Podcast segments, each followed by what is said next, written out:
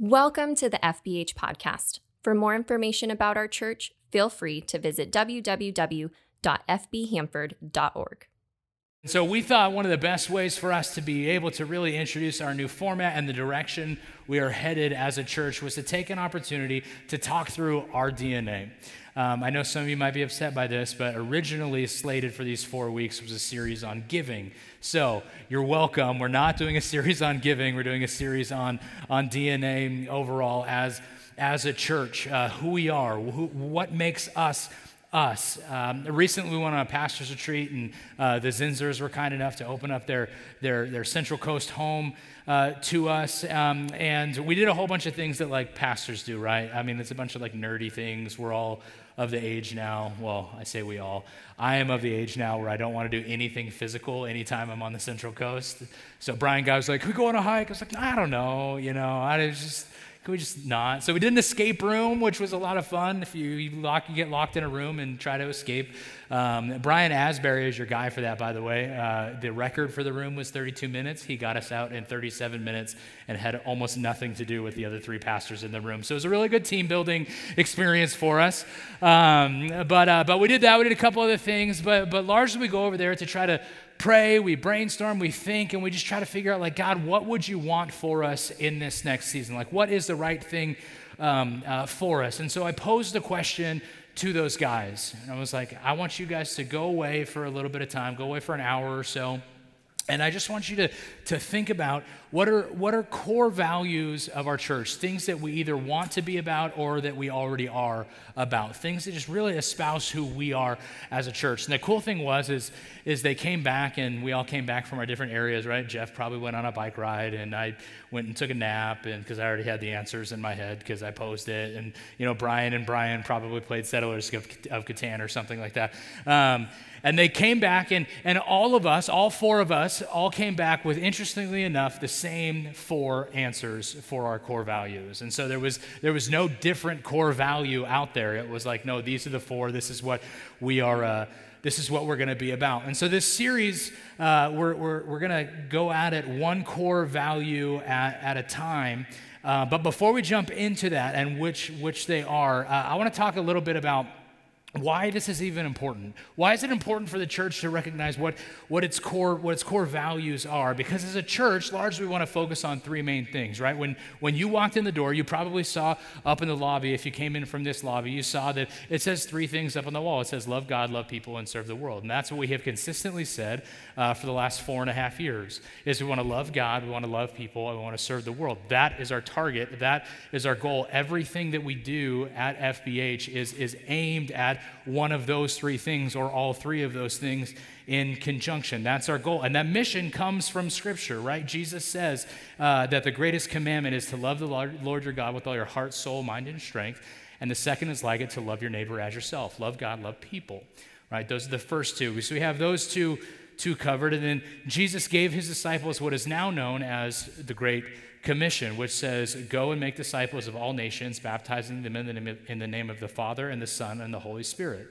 So we want to go out into the world and make disciples. How do we do that? By serving. Even beyond that, we take Jesus' example of serving on a regular basis. Jesus went and he served, and it didn't matter who it was or the type of person that he served, he just was going out and he was serving. There's examples of Jesus serving people who were homeless, people who are who uh, you know the community had turned their back on, all the way up to centurions, people who would have been in the Roman government, that he served them just as just as equally. So it didn't matter who it was he served; he was going and he was serving the world. So at the end of the day, that is that is good. We want to love God, we want to love people, we want to serve the world. That is our destination. But as many of you know, it is difficult oftentimes to arrive at a destination without having any guidelines as to know how you are getting there. Just raise your hand. Anybody ever been lost? Quick, quick hand raise. You liars. You guys are all lying. You have all been lost at some point. Some guys are like, never. I knew exactly where I was going the whole time. Just wanted to take the scenic route. So I've only been lost one time in my life where I really thought I was like, I could die out here. Okay. I, I don't know if anybody else can relate to that. There was one time, and it was absolutely terrifying. Um, I was 20 years old, and I decided I was going to be really, really spiritual that day. And so uh, I decided that I was going to do my quiet time up in Yosemite's backcountry. Woke up that morning, you know, like a 20 year old would do, and was like, what should I do today? I don't know. I've got no responsibility. I'm going to drive to the backcountry. So I, I throw on a hoodie, I grab my Bible, I grab my, uh, my notebook, and uh, I pack like a, a, a, PBJ, nothing better than a squish PBJ at the end of a hike, right? Um, and so, and I grab my water bottle, and I head up into the backcountry, uh, past Tenaya Lake. I'm driving in my little green Honda Accord, um, and uh, get up there, hike like a mile and a half in, have this great quiet time. It's, you know, I'm, I'm just like walking on air essentially. And then I decide, okay, I want to make sure I get on the road before I uh, before it gets too dark because I didn't know where I was going. Because again, I was 20 years old. This is 18 years ago. That means that there's no good GPS on a phone. Also, I'm 20 years old and a dude, which means I wasn't using a map for anything. I was just like, I'll just find my way. It'll be fine, right? Um, and I wasn't, and, and you like had to pay attention to where you were going, right? 18 years ago. Now I'm like, how do I get to Costco? Pull out my phone, Siri, show me where Costco is. Um, and uh, so anyway, so so I go drive and, and I get in my car and I, I, start to head home. And to this day, I still have no clue where I ended up. I, I have no clue where I was in the backcountry. At some at some point, I took a very very wrong uh, wrong turn. So I'm driving and it's probably like 9.30 at night. And, and like i said to this day i have no clue where i ended up. But, but i started driving at one point over cattle guards. Um, now i don't know if you know what a cattle guard is but if you live in hanford and you don't know what a cattle guard is you probably should. Cattle guards are the things they're like bars in the road that cows can't walk over without getting stuck. It's like a fence without a fence right? Um, which told me two things. One I wasn't in Yosemite National Park anymore. And if I was, I was on land and property that I definitely shouldn't have been on, right? Because I know I didn't cross over any cattle guards on my way in to Yosemite. And so I'm like, okay, I don't know what I'm going to do. I don't know. I don't know where where I am or anything like that. Um, the map is useless because I don't know where I am. There's no road signs, and I'm thinking like legitimately, this is probably the beginning of a horror movie. This is how people die, that's where I'm at right now. So I flip out my phone, literally flip out uh, my phone, uh, where you had to pay 50 cents a minute for data. Uh, and I'm hoping I can find a road like on my phone on terrible GPS signals somewhere in the backcountry of, of Yosemite to find the road that I'm supposed to be on. And uh, after about $2.50, I gave up on that. Um, and I just started looking for a house, a business, a sign, anything, right? Like, God, please just tell me where I'm supposed to go. I drove up here. I had this great quiet time, and now I'm lost and I'm wandering in the wilderness. Please help me, Lord, right?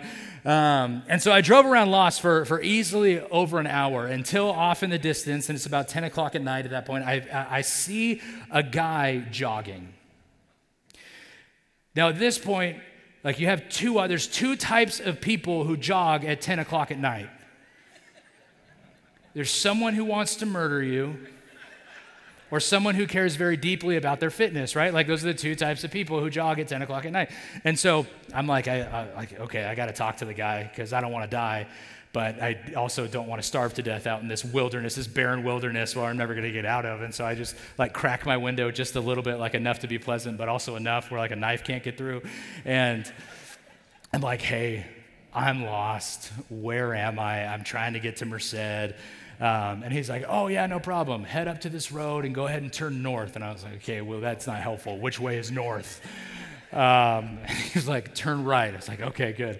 So I get up there, I turn right. He didn't murder me, thankfully. Um, and, uh, and I share that, well, what, what was supposed to be a three hour drive turned into an over five hour drive that night. And I got home and I was like, man, I'm lucky I had a quiet time because I had some bad thoughts brewing. Um, but I eventually made it. And I share that simply because if I simply would have had some direction as to where I was going, someone or something that would, would have been able to guide me, I would have made it to my goal faster, right? I just simply would have gotten there faster if I had my map or if I had my phone or if I had something to be able to help move me forward. And that's what core values largely do for you is they help you navigate forward towards a goal you have in mind. Our goal, our mission is to love God, love people, and serve the world. That's not going to change. Our core values will simply help us get to that goal faster. Uh, that's, that's largely what our hope is. So, without wasting any more time, the first core value that all of us wrote down, at least in some, some form, is that we want to present truth in everything that we do at FBH. That's our goal. That's, that's the top priority for us. Our top core value is to present truth. And I think most of you would agree, like, oh, good, a church who's going to present truth. Like, that's why, I, that's why I'm here. I want them to be honest with you. But not just present truth, like, we are unwaveringly dedicated to presenting the gospel of Christ and the authoritative, or the authoritative word of God. We're not going to skimp on that. That's consistently what we are going to go back to. What we don't want to do is simply paint, paint our picture of what we hope truth would look like or anything like that. That means we, we are always going to do our best to start from Scripture. If we get up here on a Sunday and we don't use Scripture, we're trying to add kind of our own assumptions to what the Bible says that we think we are failing at what it is that we are called to do. So we're going to present truth. Here's why 2 Corinthians 4 1 to 2. It says, Therefore, since through God's mercy we have this ministry, we do not lose heart. Rather, we have renounced secret and shameful ways. We do not use deception, nor do we distort the word of God.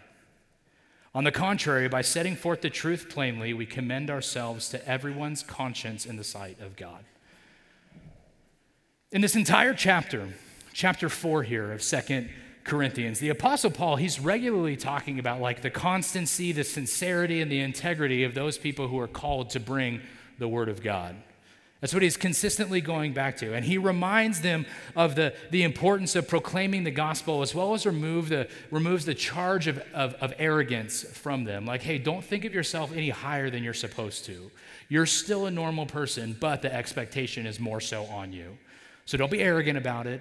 Present the Word of God in very plain language so people are able to understand it at that point. And this is kind of a reaction to what's going on in the church of Corinth here. In the church of Corinth, if you go back to chapter 3, you'll actually see in the church of Corinth, there's a whole bunch of false teachers who have come in. And these false teachers, man, they are misrepresenting the gospel. They're downplaying the gospel. Even some of them are saying that Jesus actually didn't resurrect. And, but it doesn't matter that he wasn't resurrected right? He was just a good guy. So these teachers that man, they are doing damage overall to the early church, the church church of God. And so they use these dishonest methods. They were crafty, they were deceitful. They hedged on the importance even of the gospel and beyond that presented it in a way that wasn't clear. So like verse 2 says, here at FBH, we, we aren't going to distort the Word of God. By setting forth the truth plainly, we will commend ourselves to everyone's conscience in the sight of God. That's our hope. That's our goal. That is what we consistently aim for. So, our first core value is to pre- present truth. Well, what truth? Great question. Because we live in an age where truth is, is, is, subjective, where everybody says, well, that's not my truth. That's your truth. That's not my truth. At the end of the day, we don't believe in subjective truth. We believe there is an objective truth. There's actually a, um, a, famous picture that always makes its way around on social media every once in a while where there's, there's a number painted on the ground. It's either a number six or a number nine. And there's one person on one side of the, of the number and there's one person on the other side of the number. And like the, the cartoon essentially says something like, like your perspective matters, like where you're sitting matters. And it's this idea that there's, there's no truth because if you're this person, you're looking at the number this way, it's a six. And if you're this person, you're looking at the number this way, it's a nine. And so to this person, it's a nine, and that person's a six. And so maybe we start to think, well, oh, that makes sense. Maybe truth is subjective. But then I would take it a step further and actually say that cartoon is incomplete. Because what that cartoon misses is the fact that somebody at some point came and drew that number on the ground. Somebody at some point said, there needs to be a number six here. And objectively speaking, the truth of that number is six, regardless of how it is that you view it, regardless of your perspective on that number. Right? And so we, we're not going to, we're not going to hedge on truth at all. We don't believe in it. We think people are entitled to their opinions.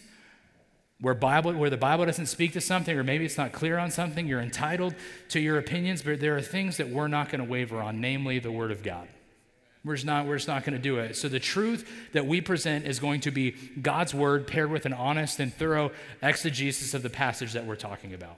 That's what we want to do. How do we land on the truth of Scripture, though? And not just the truth of Scripture, but the breadth of Scripture. What is it that we're going to teach through? 2 Timothy 3.16, this is what it says, and 17. It says, all Scripture, everybody say all. Thank you. All Scripture is God breathed and is useful for teaching, rebuking, correcting, and training in righteousness so that the servant of God may be thoroughly equipped for every good work. So, not just the truth of Scripture, the breadth of Scripture, right? It says all. You guys even said it. it says all, right? It doesn't say, it doesn't say, oh, just, just Jesus' life and the Gospels is what I should be following and listening to. It doesn't say only in Matthew, Mark, Luke, and John, or, or, or only Jesus' life is, is the only truth that I'm going to adhere to. That actually says all scripture is God breathed. That, means when, when Paul is writing letters to the early church, that means Revelation, that means Genesis, that means the prophets, it means all of those things. So anytime that we encounter something in scripture, we are simply going to teach on it. Why? Because we believe that all scripture is God breathed. And all of it is useful for teaching, rebuking, correcting, and training in righteousness. All right?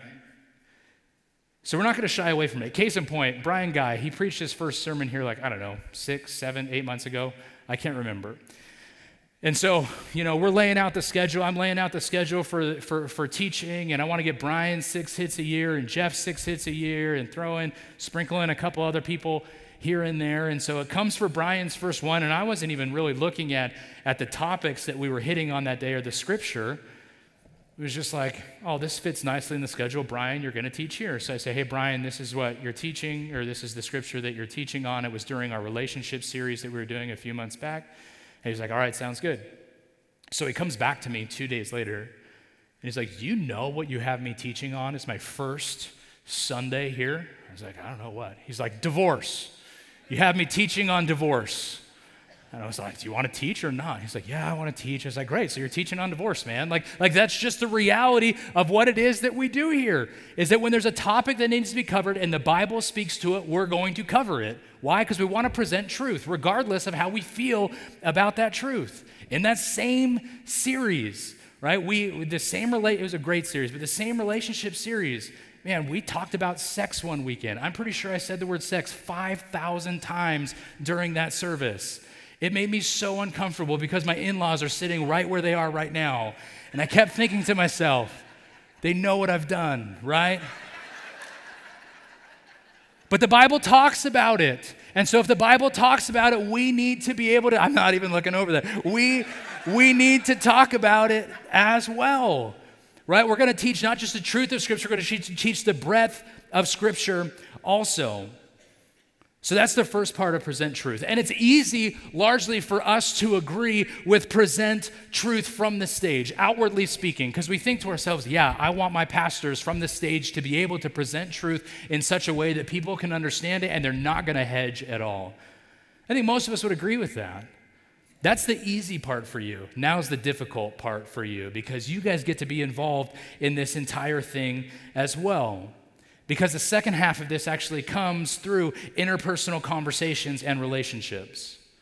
It means it's your, it's your turn now. That means that as a church, our goal is to present truth even when it's uncomfortable for you, even when it's uncomfortable for me. And I'm not saying present truth based on your opinion. I'm saying when you are in a conversation and you know someone needs to hear about God, know someone needs to hear about Jesus, you tell them about Jesus. Or when you know a fellow believer is struggling in sin and hasn't been forthright about it or confessed it to anyone, you have a conversation with that person regardless of how it makes you feel. That means that when you're struggling with sin and you need to confess it to someone because sin likes to hide in the darkness, you do so. That means we want to present truth. We want to be people of integrity. Why? For the sake of the gospel, for the sake of the kingdom of Jesus Christ. That's why we want to have integrity. And it's the hard part for me. Like, I don't like confrontation. I hate, most pastors don't like confrontation. Most pastors just want everybody to be happy and like hold hands and sing kumbaya. Like, when I get an email and someone's like, hey, I want to have a conversation with you, and they don't tell me why, my morning is shot right? I'm just sitting there staring at my screen thinking, oh my gosh, what did I do? Someone is so mad at me right now. And they come in with like a card. It's like a Starbucks gift card. I'm just like, hey, really appreciate you. I'm like, could you just tell me that? You just say, like, hey, I have a gift for you. Like, I want to appreciate you. Like, I could be so much more productive with those four hours I wasted being anxious, right? But that means that we have to have hard conversations with people for the sake of edifying them, for the sake of building them up, and the sake of pointing them towards Jesus in a loving way.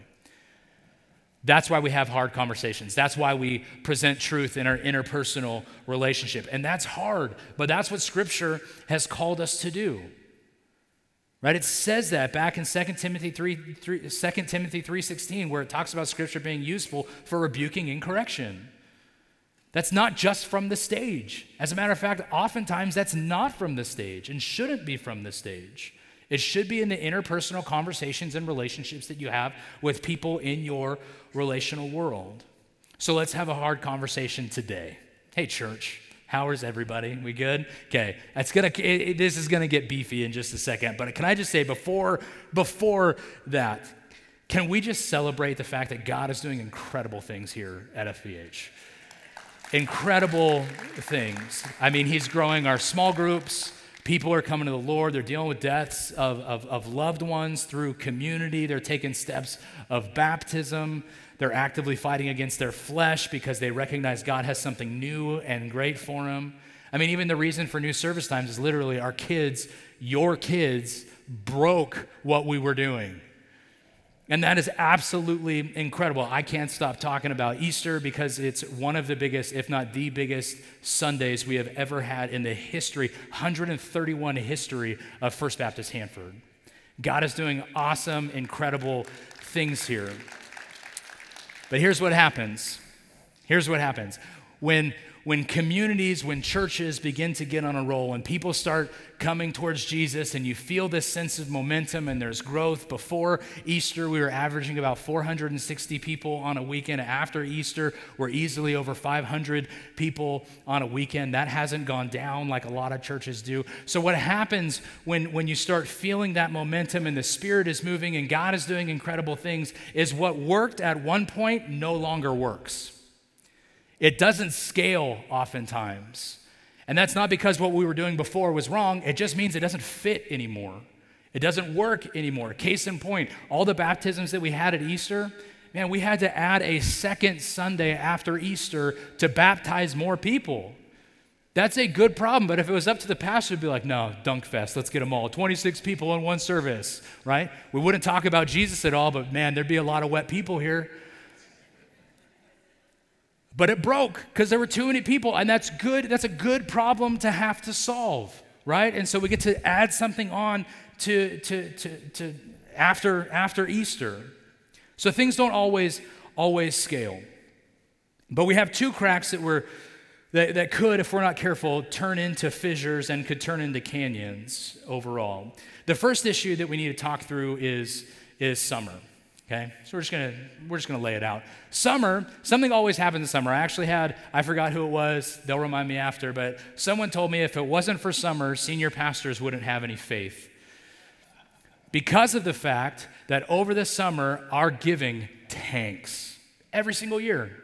It just tanks, and it's not new to us. It's not new to like this church in particular. It happens at all churches, I don't blame you.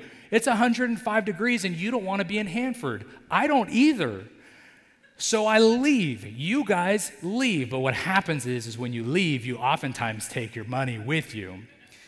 And that's totally okay. Please leave. Take your money with you. I'm not even asking you to give above and beyond. If you call FBH your church home, all we would ask is that you just continue to be faithful with what you're already giving.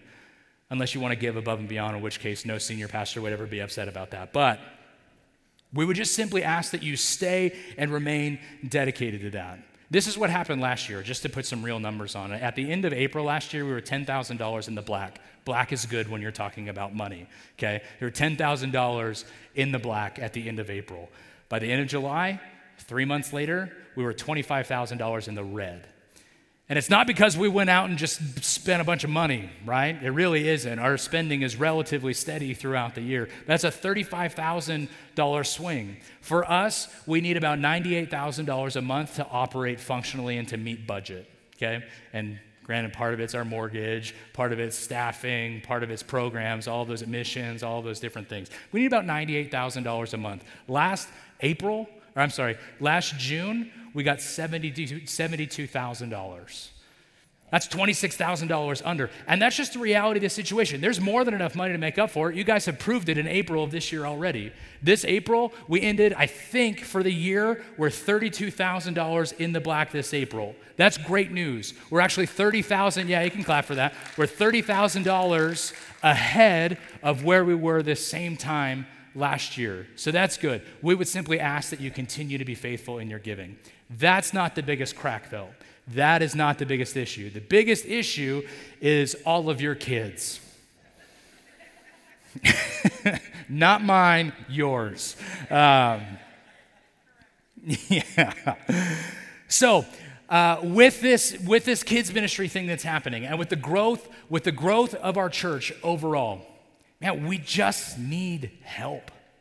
We legitimately just need help. And not just on the financial side, because hear me, on the financial side, with as many kids and as many people who are showing up, we are going to spend every single penny of what you have allowed us as our budget for 2023. So we need your help meeting budget. But beyond that, Man, we got a ton of kids back there who need to hear about Jesus, who need to learn about Jesus. I guarantee you there are families who have showed up at our church at one point or another, and they're like, there's way too many kids back there. We'll try another time. And we never want our capacity to be an issue for people hearing about Jesus. We never want, want that to happen. So here's the truth about what happens when we do a volunteer push, because that's what's happening right now. The same people who always volunteer for us end up volunteering more. That's what happens. I asked Jeff in between services, like, hey, did anybody sign up to volunteer somewhere? And I said, and if you say Dave Fox volunteered again, I'm going to fight him because that's regularly what happens is we just have people who love to volunteer who love to serve who think yes this is my this is what i am supposed to do and so because of that i'll step up to the plate even more i'm just like you can't consider like it's just not feasible dave can't be in 14 places at once i can't be jeff can't be our kids volunteers cannot be in all of these different different places at one time so we have roughly about 400 adults here on the weekend, roughly. Our volunteers make up about one third of that number. And from where you're sitting, you might think, oh, that's pretty good. When you, there's a rule of thumb in healthy churches that at least 57% of the congregation is regularly serving.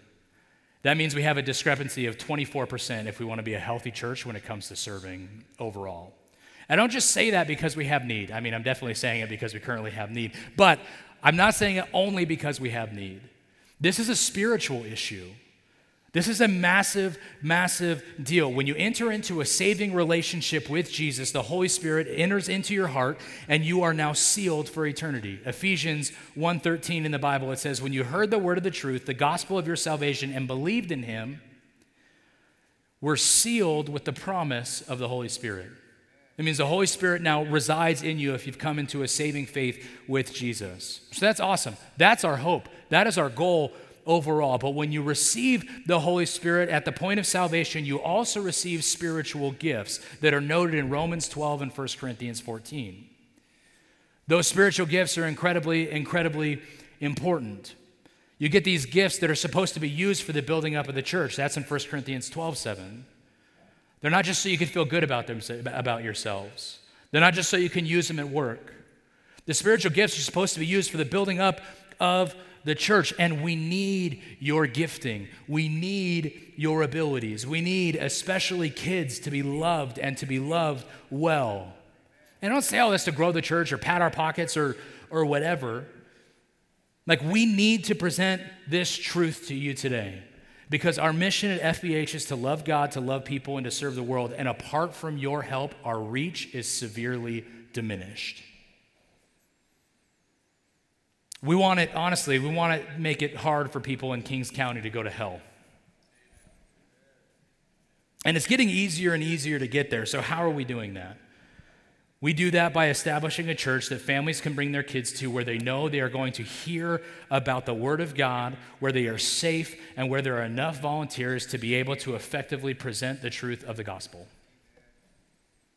I would venture to say that of most churches in Kings County, maybe all churches in Kings County, we have the highest adult to kid ratio of any church. I don't know if it's kid to adult ratio or adult to, I don't know how I'm supposed to say it, but we'll just go with adult to kid. And I can't prove that, but our kids ministry is sitting roughly around 25 to 30% of our weekend attendance regularly. Average for most churches is 21%. So that means, to be frank, we need more adult volunteers per capita than other churches do in order to make sure that we can continue to pour into the next generation. And that's awesome news because we already have the gifting in the room to be able to do it. We have the abilities right here in the room and we have a 24% discrepancy. 1 Peter 4:10 says each of you, everybody say each. Yeah, each of you, I noticed some of you are like, I'm not doing that again. Each of you should, should use whatever gift you have received to serve others as faithful stewards of God's grace in its various forms. Each of you. If you are alive today, you have a responsibility to the kingdom of God.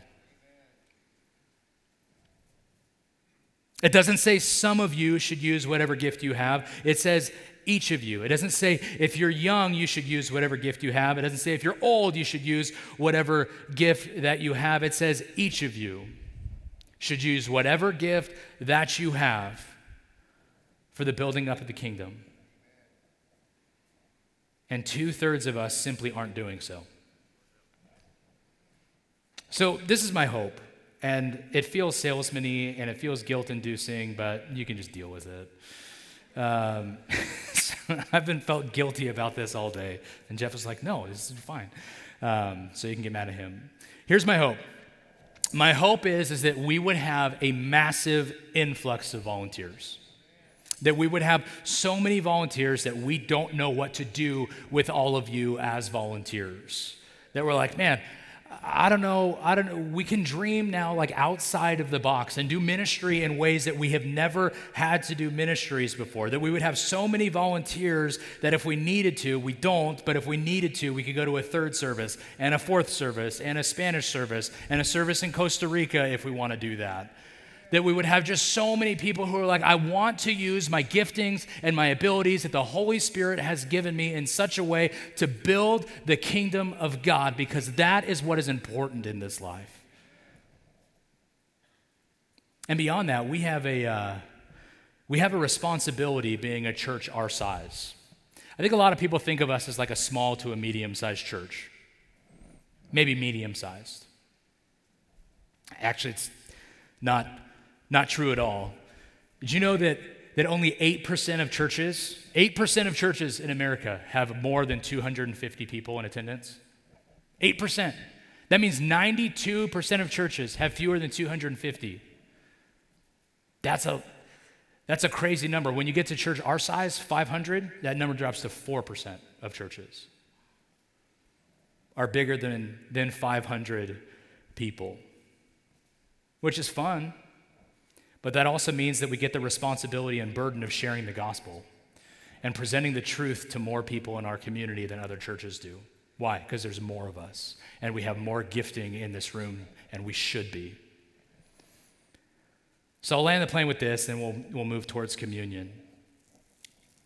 We want FBH to flourish. We want FBH to, to move forward because Kings County needs a healthy and thriving FBH in order to grow the kingdom of God. Not because we just want to like, we, we, want it to be our own little kingdom or anything like that, that we're just like can pat ourselves in the back, look how many people that we have. It's because the kingdom of God needs to move forward in Kings County. And we have a massive responsibility. So today, I just want to remind you all the, the grace that God ex- has extended to you. That at some point in your life, if you're a believer, at some point in your life, you have come to a saving faith in Christ. And I want you to think about what, what that felt like at the time, where you recognize that, that Jesus, He went to the cross so that, so that I didn't have to pay for my sins for all of eternity. And that as you think about that, you recognize that this is, the, this is literally the greatest news that has, ever, that has ever literally walked the face of this earth.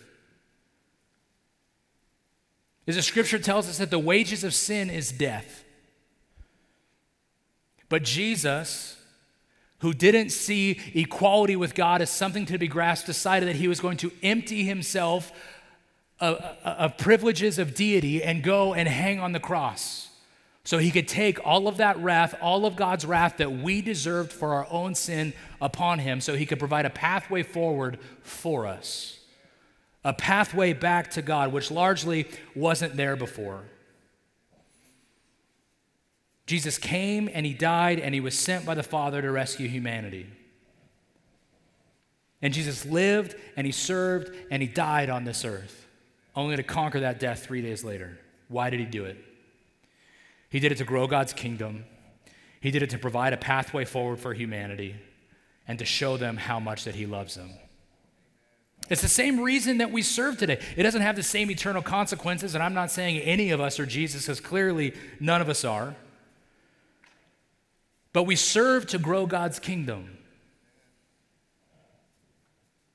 We serve to show the pathway that Jesus made for us, and, and we serve to show people how much God loves them. That's why we serve.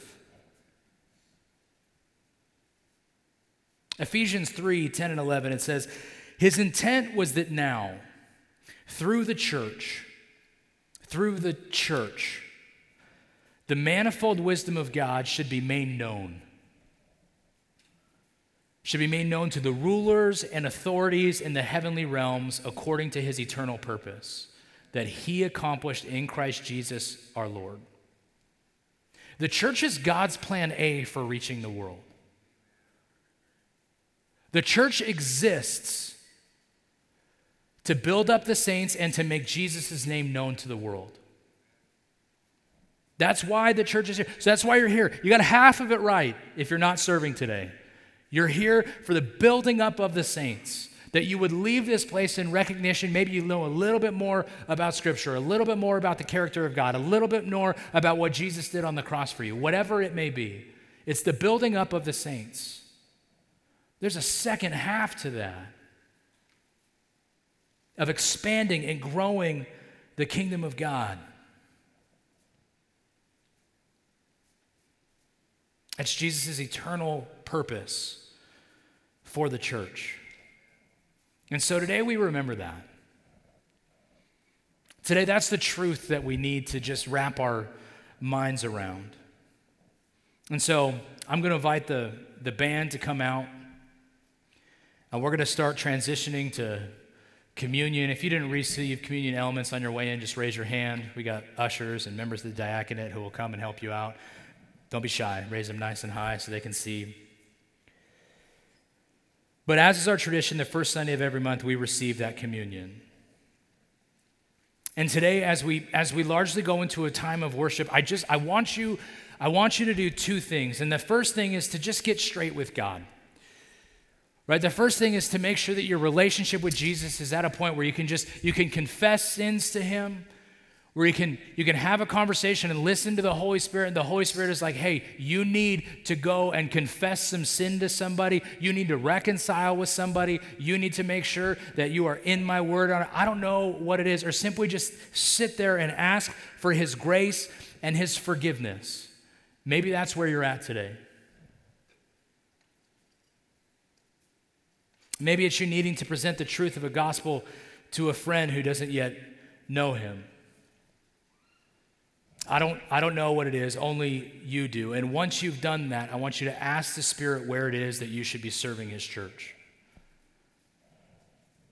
Because there are plenty of people who aren't.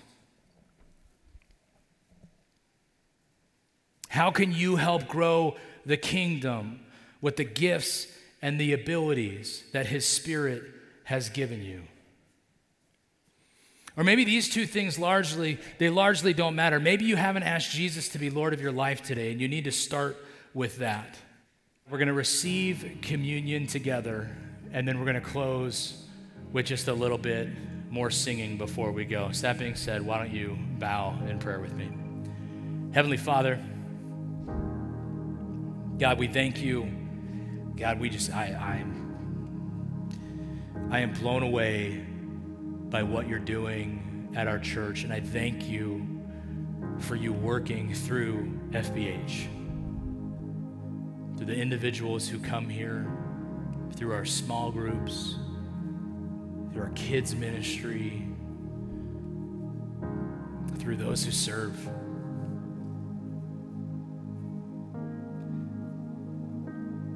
And so, God, this morning we just continue to, to lay out the truth and present the truth, even the truth of your gospel. That you came, you bled, and you died on a cross for us to provide a pathway forward for all of eternity. And so this morning, with heads still bowed and eyes still closed, if there's people in this room who have not yet said yes to Jesus for the first time, you've never made a profession of faith before. And I believe there are people in here who have never made a profession of faith. If that's you this morning, I simply ask that you pray along with me. If you want to make Jesus the Lord of your life, say, Father, A, I admit that I'm a sinner in need of a Savior. But B, I believe you sent your son to die on a cross for me. That my sin was taken care of on that cross. And C, that I would choose to follow you every single day, including using the gifts and abilities that your spirit has given me to build up your church, to build up your kingdom. It's in your son's name we pray. Amen. Church, at this time, if you want to sit, if you want to kneel, if you want to stand, whatever, we're just going to sing a little bit, get right with God, listen to the Spirit, and then we'll receive communion together.